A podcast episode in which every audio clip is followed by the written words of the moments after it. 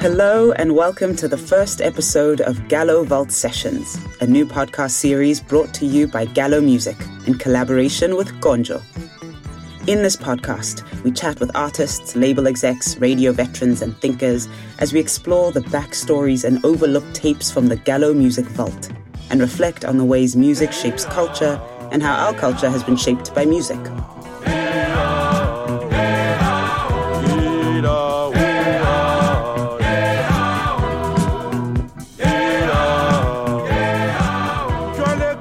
In today's episode, we take a look at the story of Gallo music as we celebrate Gallo's 95th anniversary and learn about some key moments in South Africa's recording industry history. We're joined by five people who have dedicated their lives to developing and understanding the South African music industry Rob Allingham, Mike Swaratlhe, Antos Stella, Ivor Haarburger, and Sipho Sithole, all of whom have played a pivotal role in Gallo music's trajectory over the years. But before we start our story, we have a quick note from our producer. It's important to note that much of the contemporary language of the recording industry continues to be influenced by South Africa's apartheid racial classifications and the South African Broadcasting Corporation's policies under the apartheid regime. We are aware that some of the language used by guests in this series is outdated and, in some cases, pejorative, and we see it as our duty to critically unpack these nuanced connections so that we can imagine new language for the recording industry on the continent. For an in depth view of this topic, look out for episode 2 of the Gallo Vault Sessions podcast.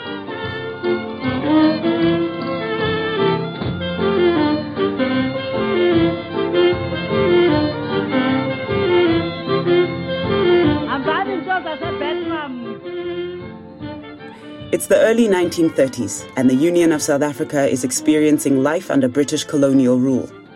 The Native Land Act, which permits white people, who constitute 20% of the population, to control 90% of the land, has been in effect for two decades and would continue to be a cornerstone of legalized racial discrimination under the Afrikaner nationalist government, under what we now call apartheid.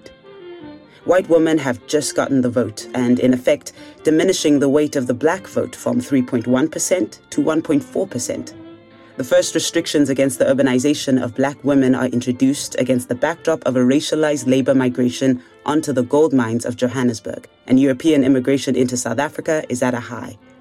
Eric Gallo, the son of an Italian immigrant, has just bought the Art Deco Revival Gallo building in downtown Johannesburg to house his company selling records, music instruments, and sheet music. The story of Gallo actually is is uh, quite a complicated one, but okay, let's just try and put it in the most simplistic terms. Gallo Music's resident archivist and historian, Rob Allingham. In 1926, Eric gets the exclusive license for the Transvaal to import the American Brunswick record label. At this moment, Brunswick is releasing vaudeville bands, swing jazz, and country records. In 1930, he decides he wants to start making his own recordings. He starts sending musicians to England to record both Afrikaans and African to create his own first recordings on his Singer record label.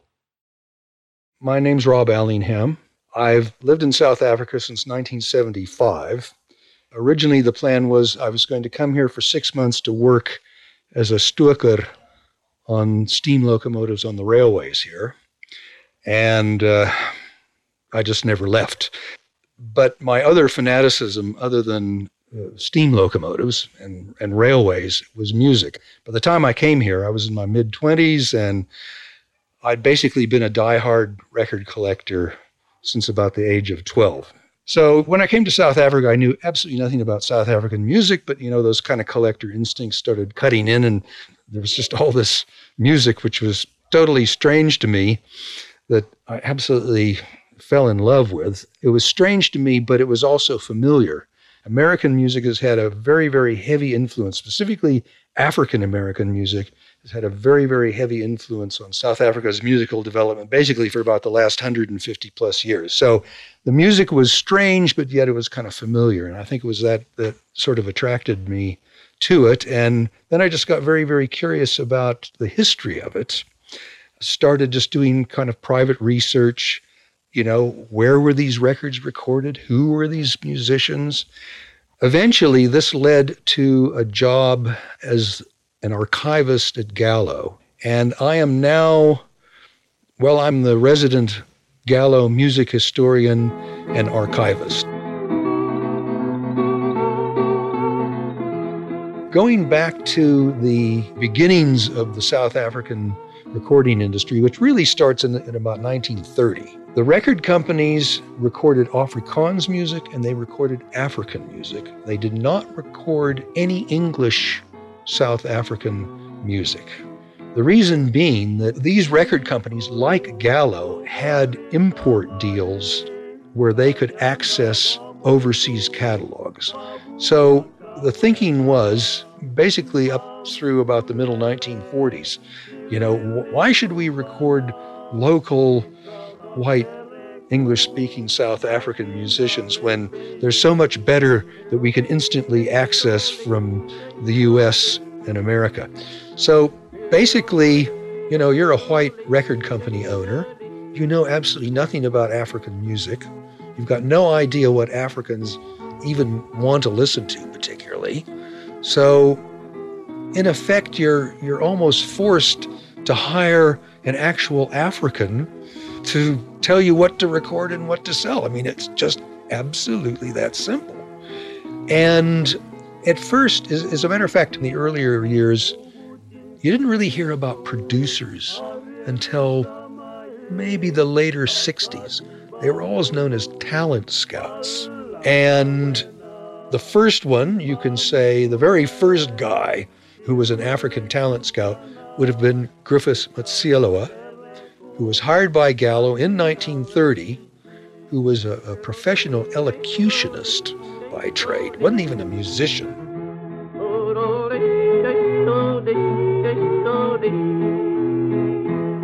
In pre television and radio days, live audiences would attend to watch and listen to an elocutionist read poetry or passages of plays, novels, and journalistic accounts.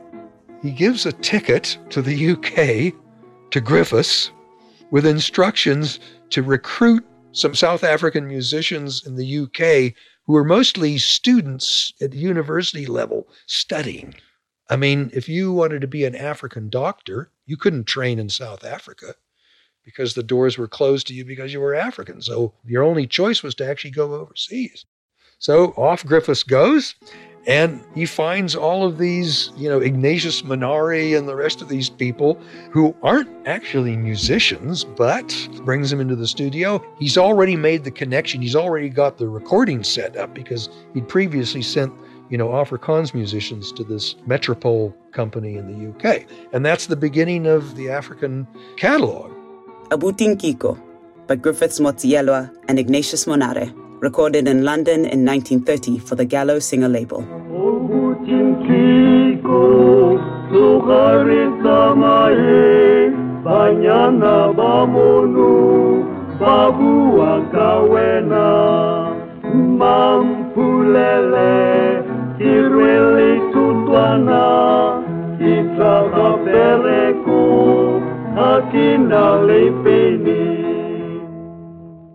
in 1933, Eric Gallo invests in the first permanent recording facility in South Africa, and he's able to not just expand his local catalog, but also earn a significant competitive advantage over his rivals in the local recording industry. The very first master turned out by Gallo's new quote unquote recording setup, uh, you know, in 1933 was uh, it was a black group recruited from City Deep Mine the records came out as Blandy Zabale and Company, but Blandy Zabale was the the Induna at City Deep. Let's listen to Blandy Zabale and Company, the first master pressing from South Africa.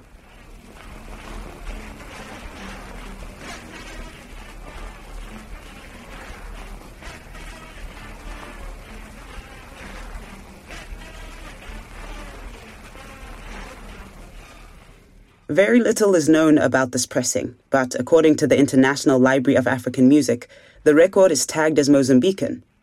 Neighboring southern African countries have acted as labor reserves for the gold and platinum industry.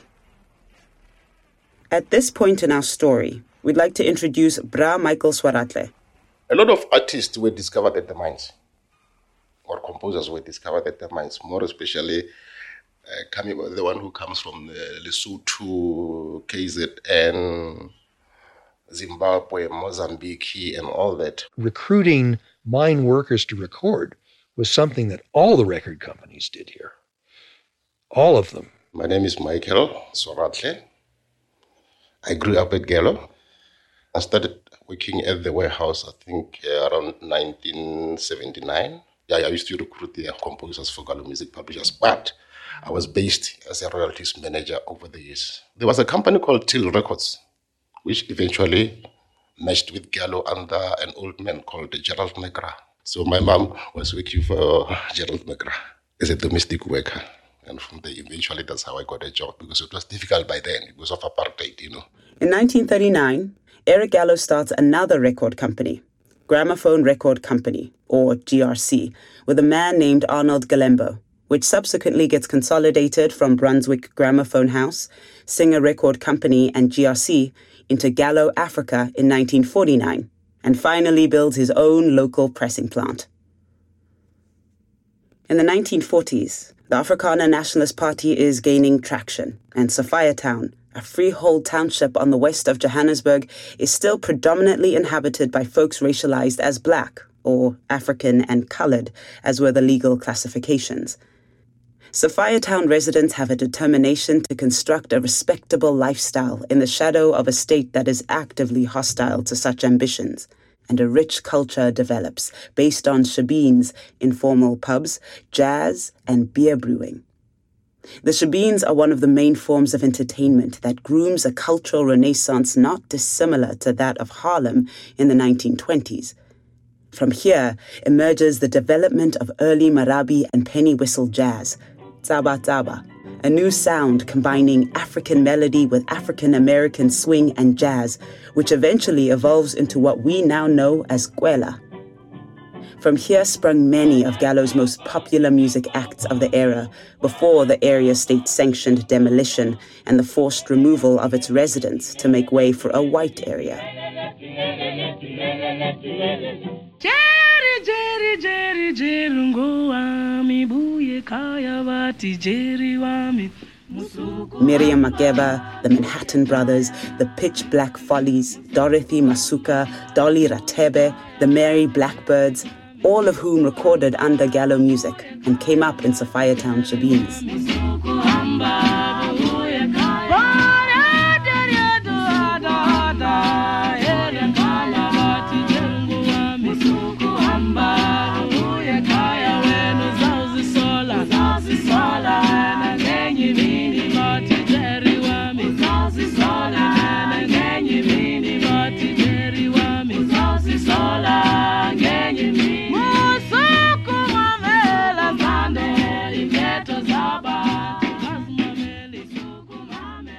If you go back to the 1950s and the and the, the African music side of, of Gallo's catalog, you had a few like really big stars. The the top act that Gallo had, and they were the single hottest group in African music here was the Manhattan Brothers.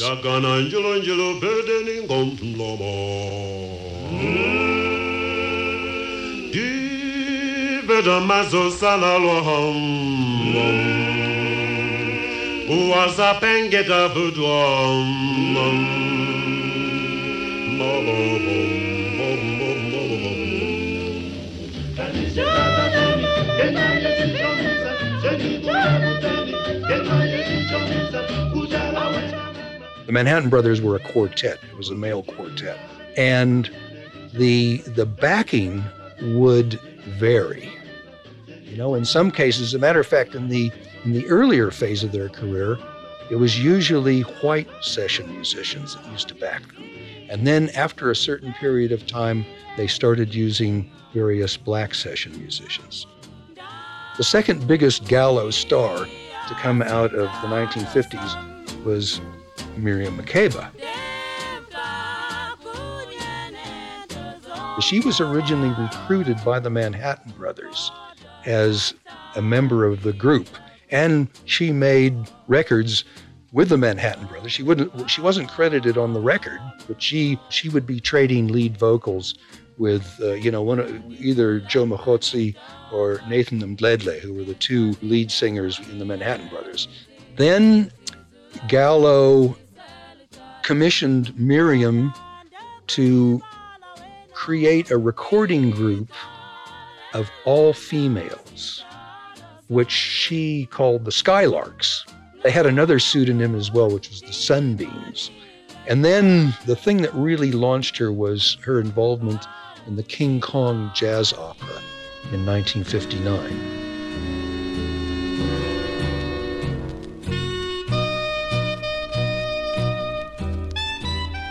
The King Kong musical, written by Todd Matshikiza and released by Gallo Record Company, had an all black cast in what by that time was an officially racially segregated apartheid South Africa. The musical portrays the life and times of a heavyweight boxer, Ezekiel Dlamini, known as King Kong. After a meteoric boxing rise, his life degenerates into drunkenness and gang violence. He kills his sweetheart and dies in prison. After being a hit in South Africa, touring for two years, during which it's seen by more than a quarter of a million people, of whom two thirds were white. The musical also played in the West End of London in 1961, while a majority of the cast was in exile. Some of the Gallo recorded musicians in the cast include Caiphus Semenya, Letta Mbulu, Benjamin Masinga, Hugh Masekela, Jonas Gwangwa, Kippie Moeketsi, Miriam Makeba, and Thandi Klaasen all of whom went on to enjoy successful careers after the show.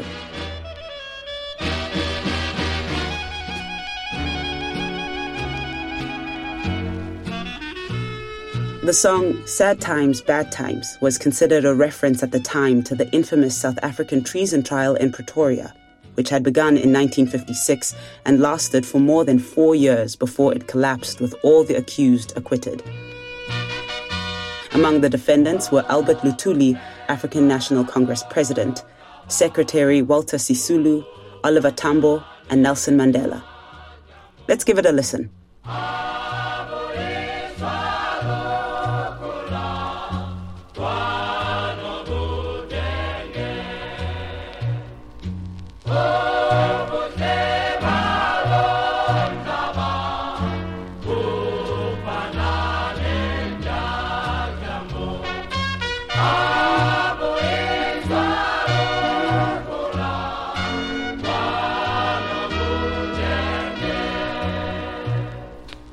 In the 1930s and 40s and into the 50s, when it came to African urban vocal styles, it was male dominated. So, in other words, you know, it was the Manhattan Brothers, they were the top of the stack. Then you had, you know, the African ink spots. It was like a whole genre. And then, starting in the early 1950s, it started shifting to female groups, kind of edging the male guys out.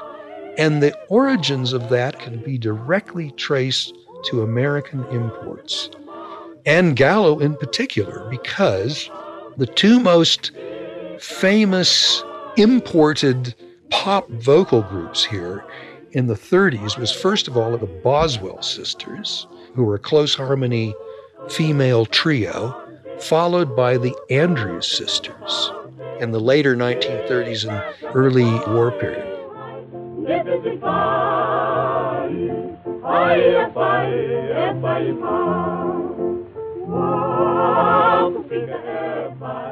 People started hearing this music in the States, and local Africans started copying the style at first they tried to do it as exactly as possible. The first group here they recorded for True Tone was the Quad Sisters with Thandi Klaasens. At that point, it was Tandi and Mpambane. And they took that close harmony vocal style. Basically, the musical alteration at first was quite slight, but of course now they're singing in, you know, Sotho or Zulu. The next step of the of this equation is the Skylarks, Miriam Makeba and the Skylarks. Miriam, her her harmonies were much more much more African, basically. The Quad Sisters harmonies are pretty straight Western. When you start getting with, with Miriam and the Skylarks, then you start getting unique to South Africa harmonizations. And then the final sort of step of the equation, there were some interim groups, but basically it was Rupert Bopape's Bakanga groups, most famously known as the Mahotella Queens. That was, you know, there you've completely abandoned your Western harmonizations. It's now something that is like harmonizations that are unique to South Africa. And then, you know, after the Mahotella Queens, then you had Izintombi Zamanje Manje, which also had the Gallo connection because they were recorded by Hamilton Nzimande, who ran the gramophone record company division of Gallo Africa. Izintombi zesimanje manje with Ngina Kile. Ngina Kile, Ngina Kile, seniyabukeka. Ngina Kile, Ngina Kile, seniyabukeka. Ngina Kile, yabukeka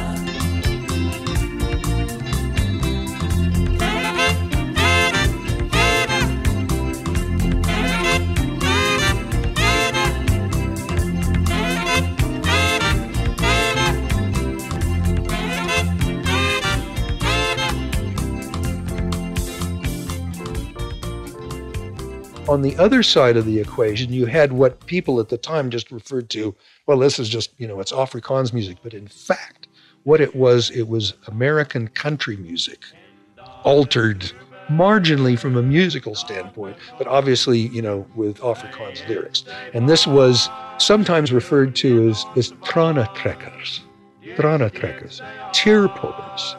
The origin of this style is directly related to Gallo because the Brunswick label in America had a very, very big country catalog that started up in about 1927. And Gallo imported those Brunswick country records and they sold. Armen allen sy bloed Sy neem die baie net vol bloed En druk dit met een zwaar gemoed these close harmony, male duet style, and like I say, the subject was always, you know, the letter edged in black. So you can just you can just play these records. I mean, there's, there's no doubt about where where the style came from. One of the big Afrikaans groups that developed this U.S. country influenced close harmony style after the Second World War were a wildly popular group called the Vosbroers. Maar plek bruidsgewaar trek hulle nou haar doodskleed aan.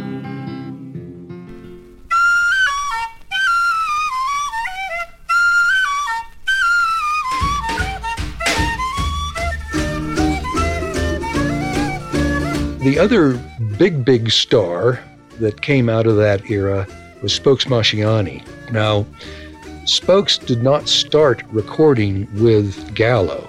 He started recording with True Tone. Now, as it happened, the owner of True Tone eventually sold the company to Gallo in 1964. But 10 years prior, uh, Spokes had made his first, you know, records for, for True Tone, and it was one of the very first penny whistle records. It was called Ace Blues, and it was an incredibly best-selling record of its of its era. It wouldn't surprise me if it sold eventually, say, about 100,000 copies.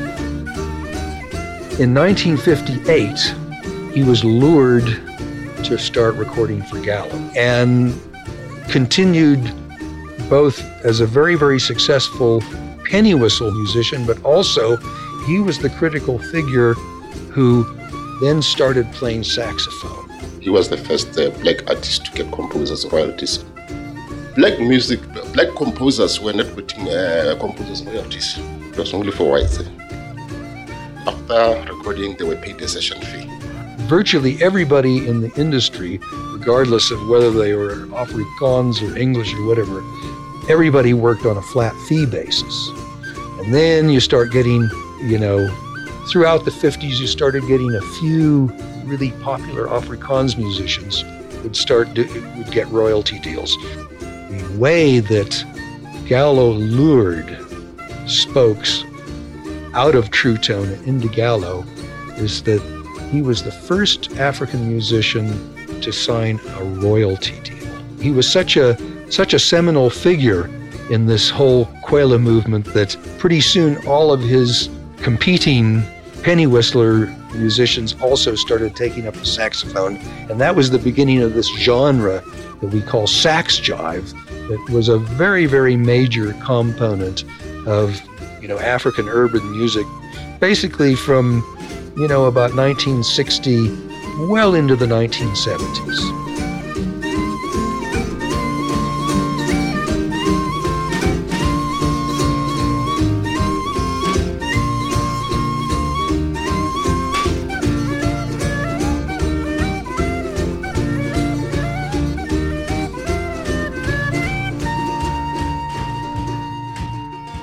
Companies weren't only recording African urban music.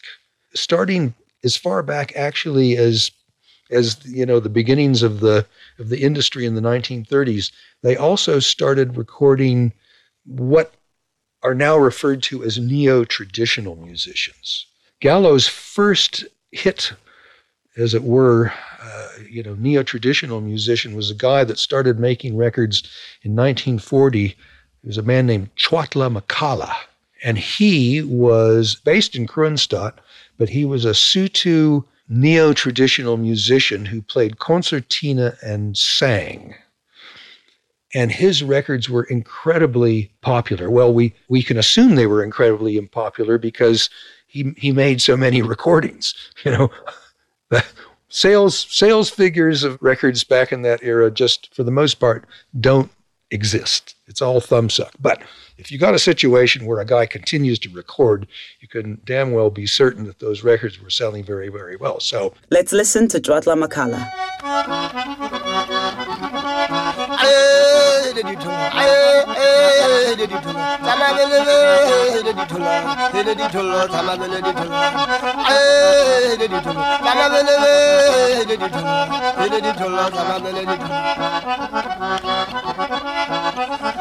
la bɛɛ ka ma ya aw gɛlɛya gɛli bɔ ne ba na n'o ta gana bu ne tigi ma na jɔna ta ni suneli ma saana kuma ni suneli ju pa muri la se du idaya le mo la an b'a ka kɛ ta gɛli bɔ ne sɛbɛn n ka fu ka di ta bɛ mo la a gɛli bɔ ne ba n'a ji sɛbɛn kɔnɔ an b'a ka kɛ ta laban na beli ki ɲɛdi mɛ kɔn seegi hali bɔ ni beli k'u bolo mo tali ba na a gɛli bɔ ne ba na gɛli k'u bolo ŋɔnɔ na ye mo kunna bɛɛ laban na gɛli k'u ko ti mo ŋa la ka dɔn bɛɛ laban na gɛli k'u ko ti mo ŋa la ka dɔn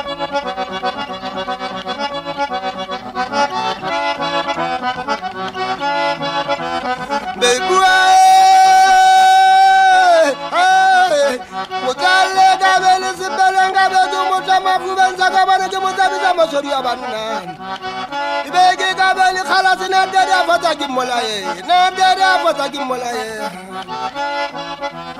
مزاريا زدم باشانيا نزلت بازاري من شريا بازاري بنا جل فلا بنا أنا بني لبنا جل فلا بازاري أنا بني باتانكنا جل فلا بنا وانا ما تدل فلا بنا نبنا لمنا جل فلا بازاري Let's take a quick break and hear a word from our media sponsors, Sowetan and Sowetan Live. The Sowetan is a proudly South African news, lifestyle, and entertainment publication that dates back to the early 80s with its roots as a liberation struggle newspaper. It is still one of Mzansi's most influential platforms of trusted journalism with over 3 million unique readers a month, promoting social activism and celebrating excellence. Pick up a copy daily at your nearest newspaper outlet nationwide or log on to Sowetan Live and be a part of the rhythm of the nation. You're listening to Gallo Vault Sessions, a new podcast series brought to you by Gallo Music in collaboration with KONJO. Let's continue to take a look at the story of Gallo music as we celebrate Gallo's 95th anniversary and learn about some of the key moments in South Africa's recording industry history.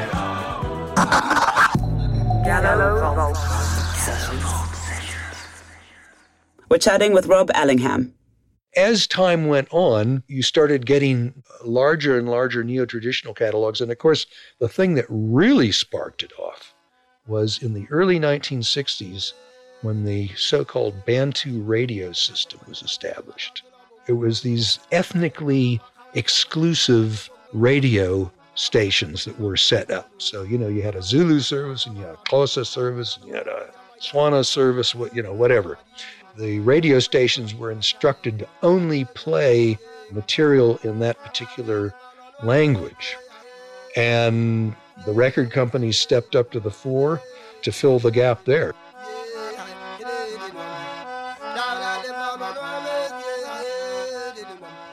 In the 1960s, life under apartheid is intensifying, and on March 21, 1960, police officers opened fire on a group of peaceful protesters in a black township on the east outskirts of Johannesburg. There were a total of 249 casualties in what has been coined the Sharpeville Massacre. After the Sharpeville Massacre, the South African music industry is met with a blow, as many artists go into exile, and Gallo music finds itself contesting with international cultural boycotts and a national broadcaster steeped in censorship ex Gallo Music MD, Ivor Haarburger. You know, before we knew it, there was Sharpeville, okay, and uh, you know, it, it, was terrible in those days, and we, we found a lot of people after you know, left the country. There was this sudden, this is going to explode, and uh, a lot of people actually left. And the music industry, I think, went through a downside during that period. Nothing really was happening. People were too worried about the politics in the country. And then only after that, I think that people start, you know, working on songs and doing songs. You know, I think Sharpeville came very quickly. I don't think people expected it.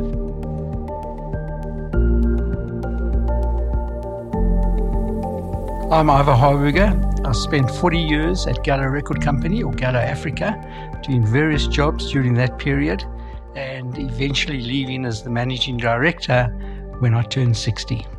I had this love for music and trying to hear the hits and which was going to be the hits. At that time, we had a, a promo vehicle with big speakers on, and we used to fetch me at five o'clock in the morning, and off we went to Marabastad, and we used to blast it the whole time, and we had little tickets that we used to give out to the customers coming off the, the buses and the trains. And eventually, those people used to go into the stores, into Marabastad, and purchase the stuff directly.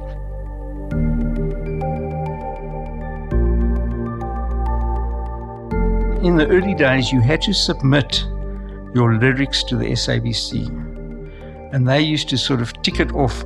So you have to write down the lyrics, take it with your sample to the SABC, and they would authorize it. And a lot of songs were banned. You know, it, it was, yeah, you spent a lot of money in the studio and getting things together. They didn't like it. And not just on the local side. And um, I happened to be at a Club Med on one of the islands, and of course, I used to go in and listen to the music. I heard the song going, Love to Love You Baby. But I took the details because I said, We've got a hit record here.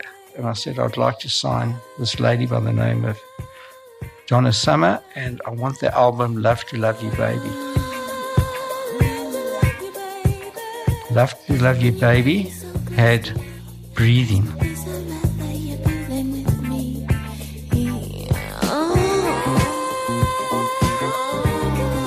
And we sold 100,000 of Donna Summer's album. The next thing is the SABC banned the song because of the heavy breathing. We had to then take the breathing off and we advertised it that the record had been banned but it's still available without the breathing.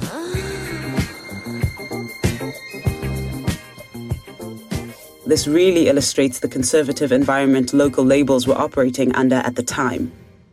Fast forward to the 1970s and 80s, it's the height of apartheid, and local Gallo music artists find ways to simultaneously disguise and disseminate their politics through music. A prime example of this was the widely successful reggae artist, the late Lucky Dube. Ex Gallo MD, Antos Stella. He needed to find a um, genre of music that he could tell his story and talk about the massive injustice of apartheid and without getting, you know, banned everywhere.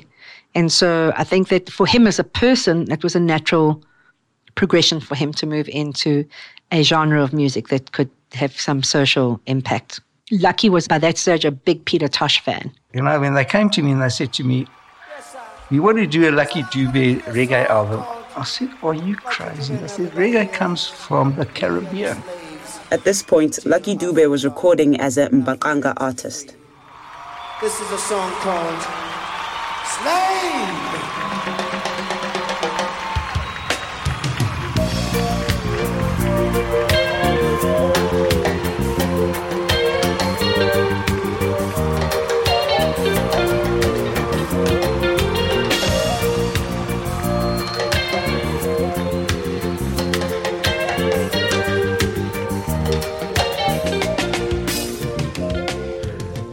Not South African music. And I hooed and hawed, and eventually Richard Siluma persuaded us to do a reggae album. They recorded the album, and it came out unbelievably well. It really got the attention of the music industry and of the fans. And then he followed it up, and I think that when the Slave album came out, and you know, Together as One, it was just again, just a whole new phenomena. And reggae, the the spirit of reggae was just perfect at the time. When I started out, I was in the midst of Sarafina. Sarafina was the big musical that was coming out of Africa at the time. Sarafina, for me at the time, was like such an incredible political moment in the history of music. You know, I remember being at the Market Theatre launching, and Winnie Mandela came, and it was like all of these security guards. And I was so immensely proud of Gallo that they were so progressive. Gallo fought for democracy.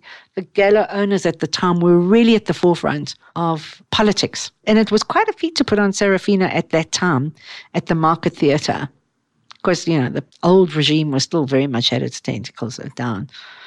The very first musical that I ever saw on stage was Ipi Tombi when I was still that age. I mean, I don't even think I was into high school at the time. And I remember begging my parents to take me back to the show, I don't know how many times. And it was always Margaret Singana that like blew me away. Released in 1974, the Ipintombi musical, originally released on Gallo, tells the story of a young black immigrant laborer leaving his wife and village to work on the mines of Johannesburg. Bertha Egnos wrote the songs. A white Jewish woman wrote the songs. And there was always a fight about the publishing because, I mean, what about the Zulu interpretation of the songs? And then that's why I think it hasn't it hasn't had the historical profile that a lot of the other stage musicals have had along the way. If we talk about Margaret Singana, let's just remember the career that she had. And, the, and I think that she is so long. I mean, she just doesn't have the respect that she deserves in this industry. Um, and she was also signed to Gallo, you know, so it's something that also irritates me. But anyway, that's another story. And unfortunately, that was women in the industry. In this era of Gallo music, we begin to see a boom of artists pulling massive crowds and sales both locally and internationally, despite the cultural boycotts and racial segregation of audiences. Harari, Sipho Hotstix Mabuse, Mango Groove, Ray Phiri and Stimela, Soul Brothers, Ladysmith Black Mambazo, and Mahlathini and the Mahotella Queens the South African music scene was really booming in the 70s. And the kind of boom with hot sticks and that was started really in the late 70s into the early 80s. We need to remember that Gallo was a very progressive company. In the time of the 80s and the 70s, Gallo was very, very involved in already fighting for democracy. Its artists were at the front of changing the country. You know, even sitting with Stimela, I love the music. But the messages got deeper and deeper and deeper until I realized that this is something that a white person can't even identify with, no matter how bad your life has been. It has no comparison.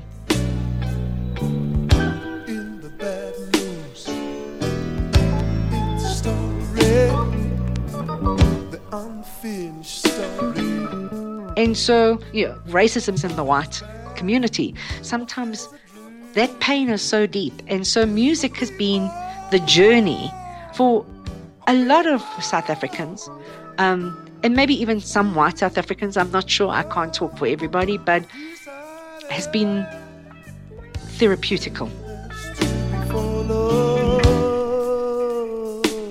And music and specifically that era of music, created such harmony and unity in a country that was so torn apart. Lucky released Prisoner. I mean, you know, Mandela was just come out. It was just a, a, good play on words, you know, to get that album to get to the sales that it did. There was so much that the entire country was trying to move towards. And music, I think music was very, very integral as part of leading the country to that. The Unfinished Story by Stimela.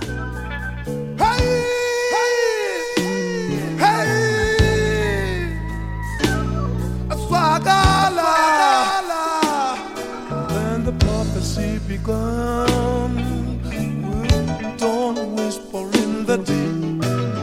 Speak up to mind. Pinamzala, I'll be them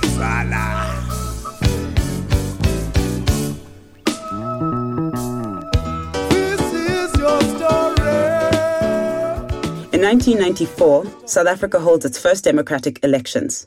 The cultural boycotts are lifted and the local music landscape explodes. Hey, beautiful girl, sing.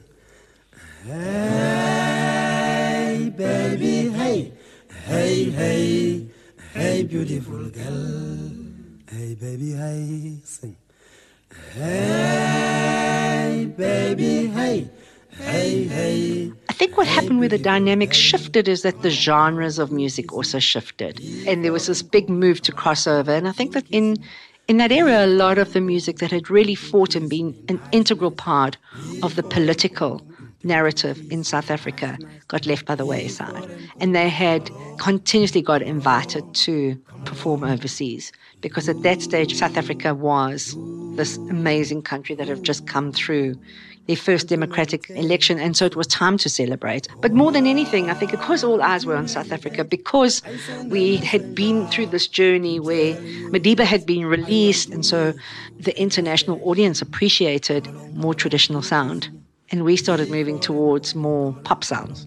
But also, it was also the downfall, right? Prior to that, people used to go see so much South African music, and then it just started fading. You know, when the likes of Mahlathini and Lucky and Mambazo were doing more tours internationally than they were doing locally. You, you, you. Prior to that, artists were already performing.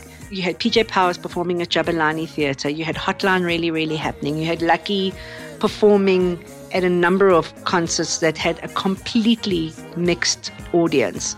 You had Stimela, people traveling from overseas to see a group like Stimela. So I think that we were also passionate about the music and we were also passionate about the need to change the country, that marketing became quite easy. And also, we came out of an era where SABC were banning everything. So we had a bit of a golden age of radio where it wasn't we, we didn't need to force radio to play music and for quotas because people want to celebrate. It was a bit of a utopia. The 90s were, let's just be honest, in the industry. It was a boom for the industry in South Africa because it was also, I mean, not that it wasn't booming before that, but the genres of music made it easier for us in terms of marketing strategies. But even now, as we move forward and you talk about a generation that is still struggling with white privilege and there was a time when our music united South Africa and we were in this utopia. And it's really, really hard to, to put this in the context of music. We had been through this amazing resurgence of music that was resonating across.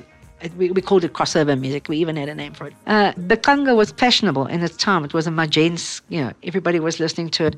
And reggae was very fashionable at the time when politically we needed to put up the fight. And Stimela, who for me was probably one of the most underrated bands because their musicianship is just so phenomenal. Where they're deciding your fate, where they're deciding my fate, where they're deciding our fate. That glitter, that that sound became aged. Gallo became the Motown Records of South Africa. That's what they did.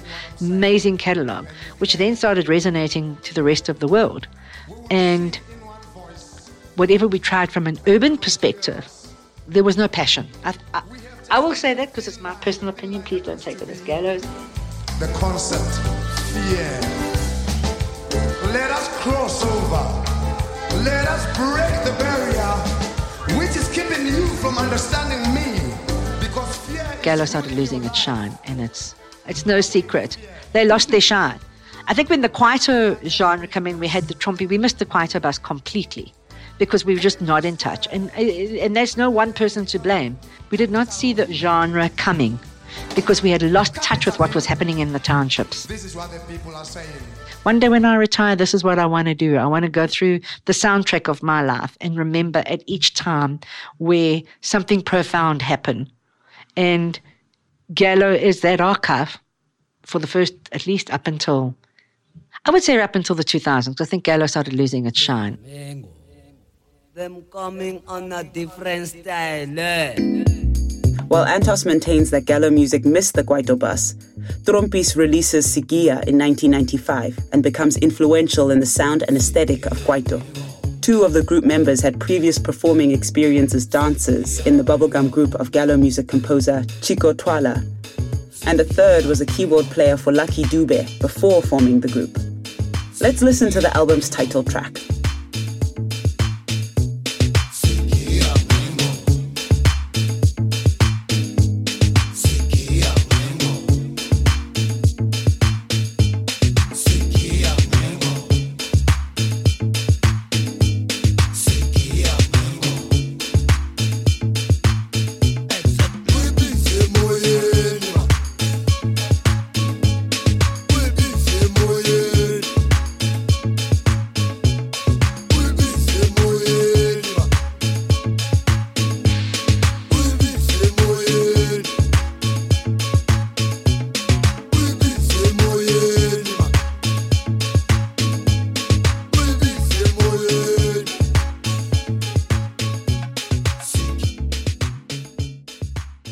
Kwaito was the biggest sound then, and everyone would go everywhere else except Gallo. Let's hear from the MD of Gallo Music at the time, Sipho Sithole. My name is uh, uh, Dr. Sipho Sithole. I am the former Deputy Managing Director of Gallo Music Group. My last day was on the 30th of September 2005.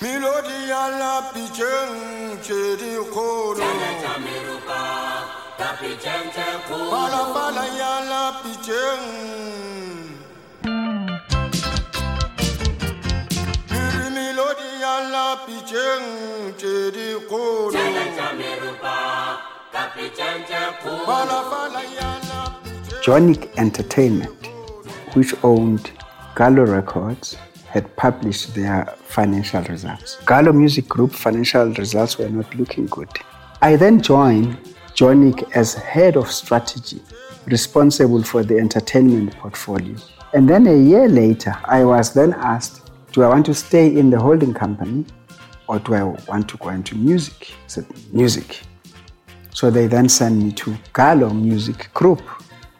Uh, I think this must have been like mid 2003. So I, I got there as deputy MD of the group. So I then become responsible for the local uh, label. So when I get there, I don't have any knowledge of the music business at all. All I know is that I'm a strategist. But at that time, Gallo, of course, is a, is a legacy company of many, many years. You know, and it is a traditional record label. It is known for traditional music. It's got a history with uh, Ladysmith Black Mambazo, Mahotella Queens and Mahlathini, uh, the Soul Brothers, and most of the artists that had left the country and uh, had been signed to, Gallo, whether it was uh, Miriam Makeba, the Dorothy Masuka, and a lot of big acts, um, Kemisi. So it, it was really a, a home for what South African music is, including music from the north, Thomas Chauke, uh, Sitonga music. We had Mp- Mbaqanga back then, and Mkashio, you know, that was the sound. And it was big. It was even big in Europe. I was lucky that when I joined Gallo, that sound was still big, you know. We were still selling from the archives. It was a home for that. But also, it was maybe a bit conservative, outdated, and not in tune with the new art forms I mean, we had we also had a Sipho Sticks Mabuse there, but really not in not cool. It, it it just needed that cool element, you know. So Kwaito, for instance, was not at Gallo. I then started looking for acts that I think would really really change the color and the character of Gallo. You know, I'm saying to myself, we need to do something really fresh here, but we're gonna need to take brave decisions and sign new acts.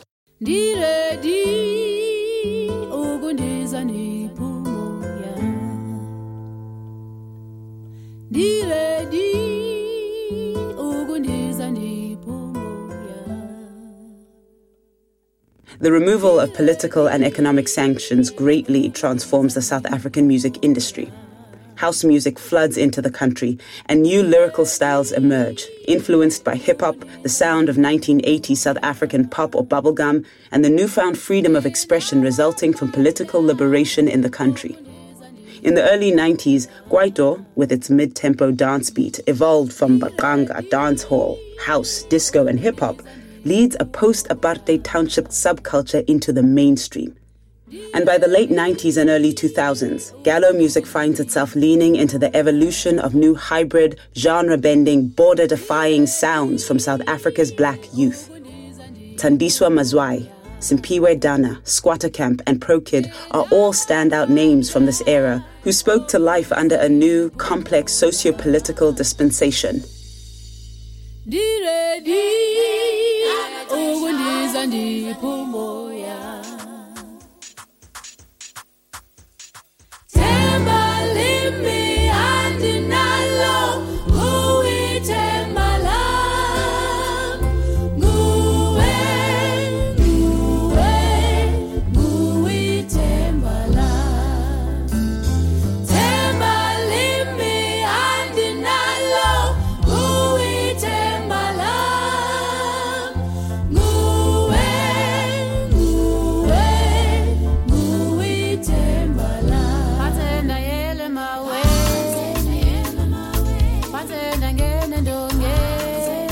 We needed to find new South African voices that can also stand tall amongst greatest world music artists. That should be judged for their musicality, not because they come from South Africa, from a previously apartheid state.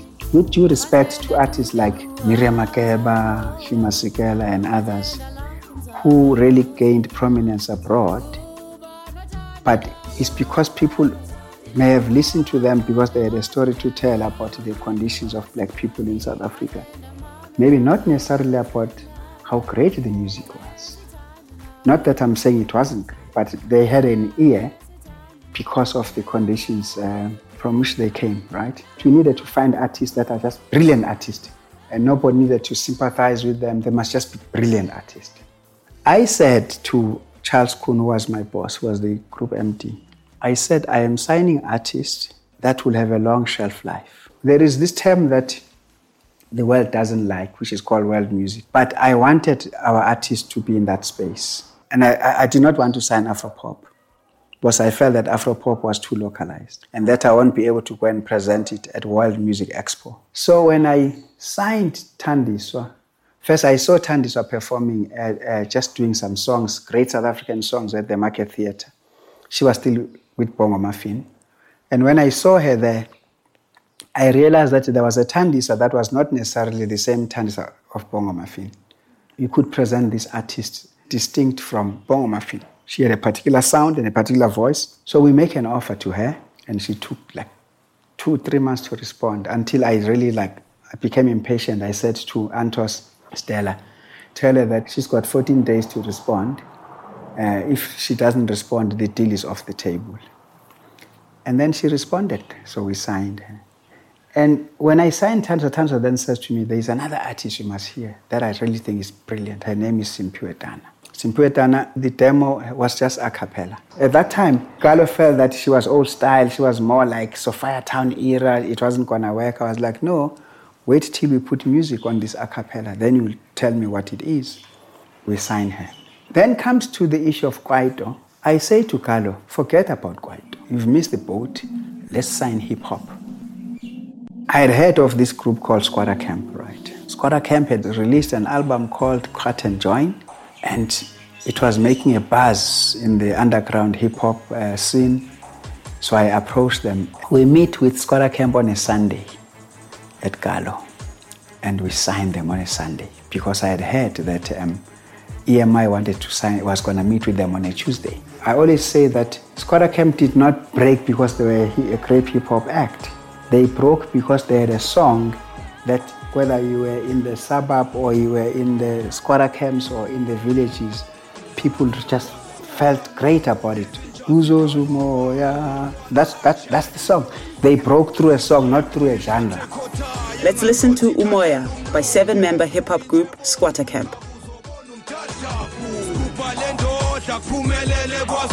Kamp. thenga ugologo 24/7 siyawuchitha sithathele rap sibuyisele emuva ebantwini sawuthole elokishini nabantwana emapheshini Now we's a breath of fresh air in this game, so shit must change. Step back or move forward and get rearranged. You had your chance, I think it's about time we flip the page. A camp, main act, headliners on the world stage. And then I was um, visiting hip hop sessions in Soweto, and those hip hop scenes were like massive and they were harsh and cruel to the artist. So you wouldn't, you wouldn't even last a minute on stage if you are not happening. but there was this artist called Pro. Pro Kid had the hip hop sessions in Soweto in his palm, you know? So I signed Pro Kid.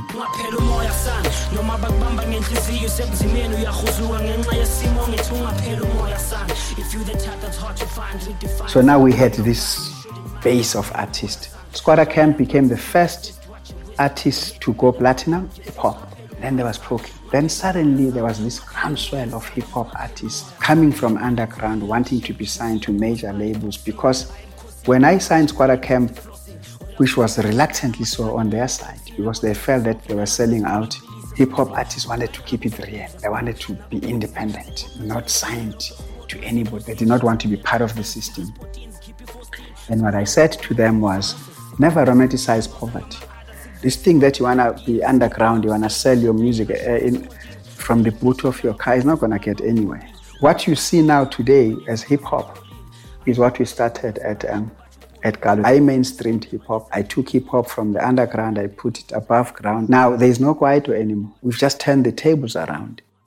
So if you look at the artists, for instance, that I'm talking about, particularly uh, uh, uh, Thandiswa Mazwai, Simphiwe Dana, they are occupying that space of saying, we are going to tell our story, and our story is going to be told by what we see and hear happening but also it's a story of hope because this is now just, I think, what is about 10 years into democracy because everyone was still hoping that we are now for the black government and uh, things are, are going to happen. But let's remind you what is it that you are supposed to be considering, you know. So there is that story of hope for a better future and all of that. So everyone is excited, is, is inspired in their writing. When you hear the songs from Thandiswa, for instance, it's exactly about that. The world changes, the revolutionaries die, children forget. That's what he says. She says in and the, uh, the ghetto, something, something. And our dreams are drenched in gold. That's what she says in that song. The world changes, revolutionaries die, and the children forget. The ghetto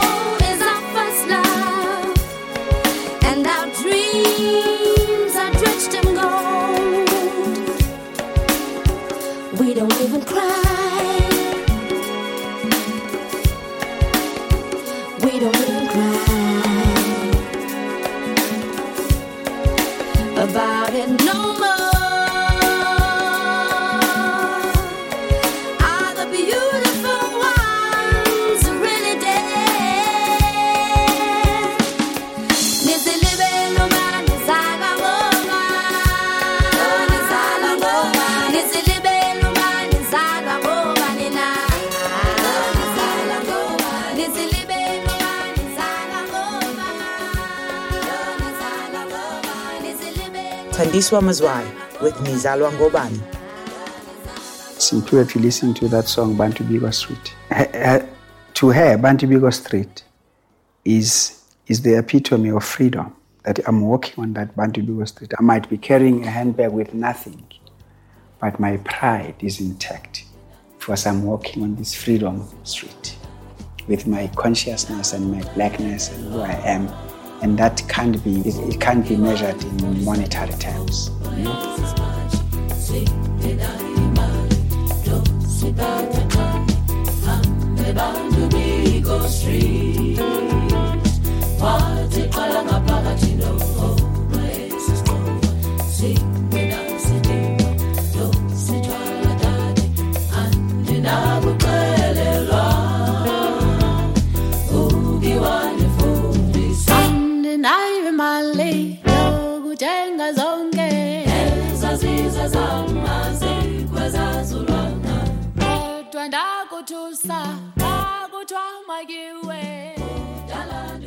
Bantu Biko Street by Simphiwe Dana.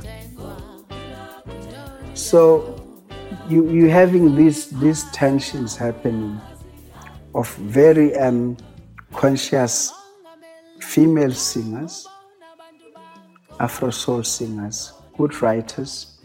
You also have these excited young people who just want to to rap, but at the same time you've got a new hip hop element that is coming from the township. Hakamnandi mina ntwana. Uh, Sure. That number one Soweto boy. Sure. Bro. Tears. But why sithi danki sana? Okay, bet. Uh, siqale ngokubonga isupport back. So artists like Pro Kid rescue hip hop from the suburbs and take it back home, back to the township. And they said we're gonna rap about the township, about Kasi. I then said to Gallo, if you have signed an artist, it is because you believe in the artist. So the, your minimum investment for your marketing budget must be a quarter of a million. Now, Gallo had a standard marketing budget of 80,000 rand for some reason. In that 80,000, you must do in-store promos. You must take the artist around to radio for interviews all over the country. You must put an advert in the newspaper, do a launch. You must do a video. I was like, it's not gonna work. And we pumped in money. Now, I was at Gallo from about late 2003. When I left, September 2005, we had turned around the local division from a 60, 16 million rand loss to 600,000 rands net profit.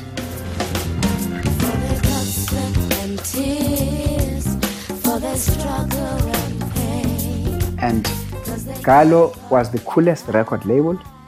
It had the coolest artist, young artist, the coolest sound. It was leading in the hip hop scene. It was leading in Afro soul.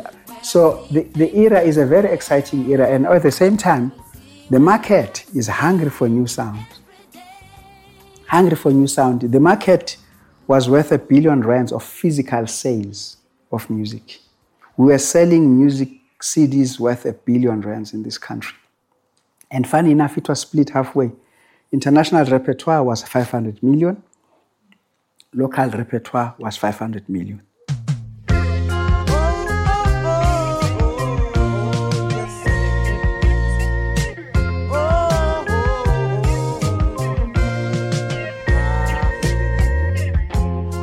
Thank you for listening to the Gallo Vault Sessions, a podcast series brought to you by Gallo Music in collaboration with KONJO. We hope you've enjoyed traversing almost a century of Gallo and, by extension, South Africa's music history. In next month's episode of the podcast, we'll explore music's role in the retribalization project of the apartheid regime through the South African Broadcasting Corporation's Radio Bantu, Gallo's African music imprints, and the emergence of independent radio in South Africa.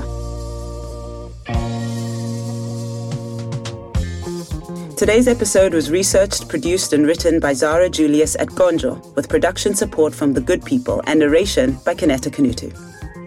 Our theme music is the song Doi Doi by Marumo, and you're listening to Kansas City by The Movers.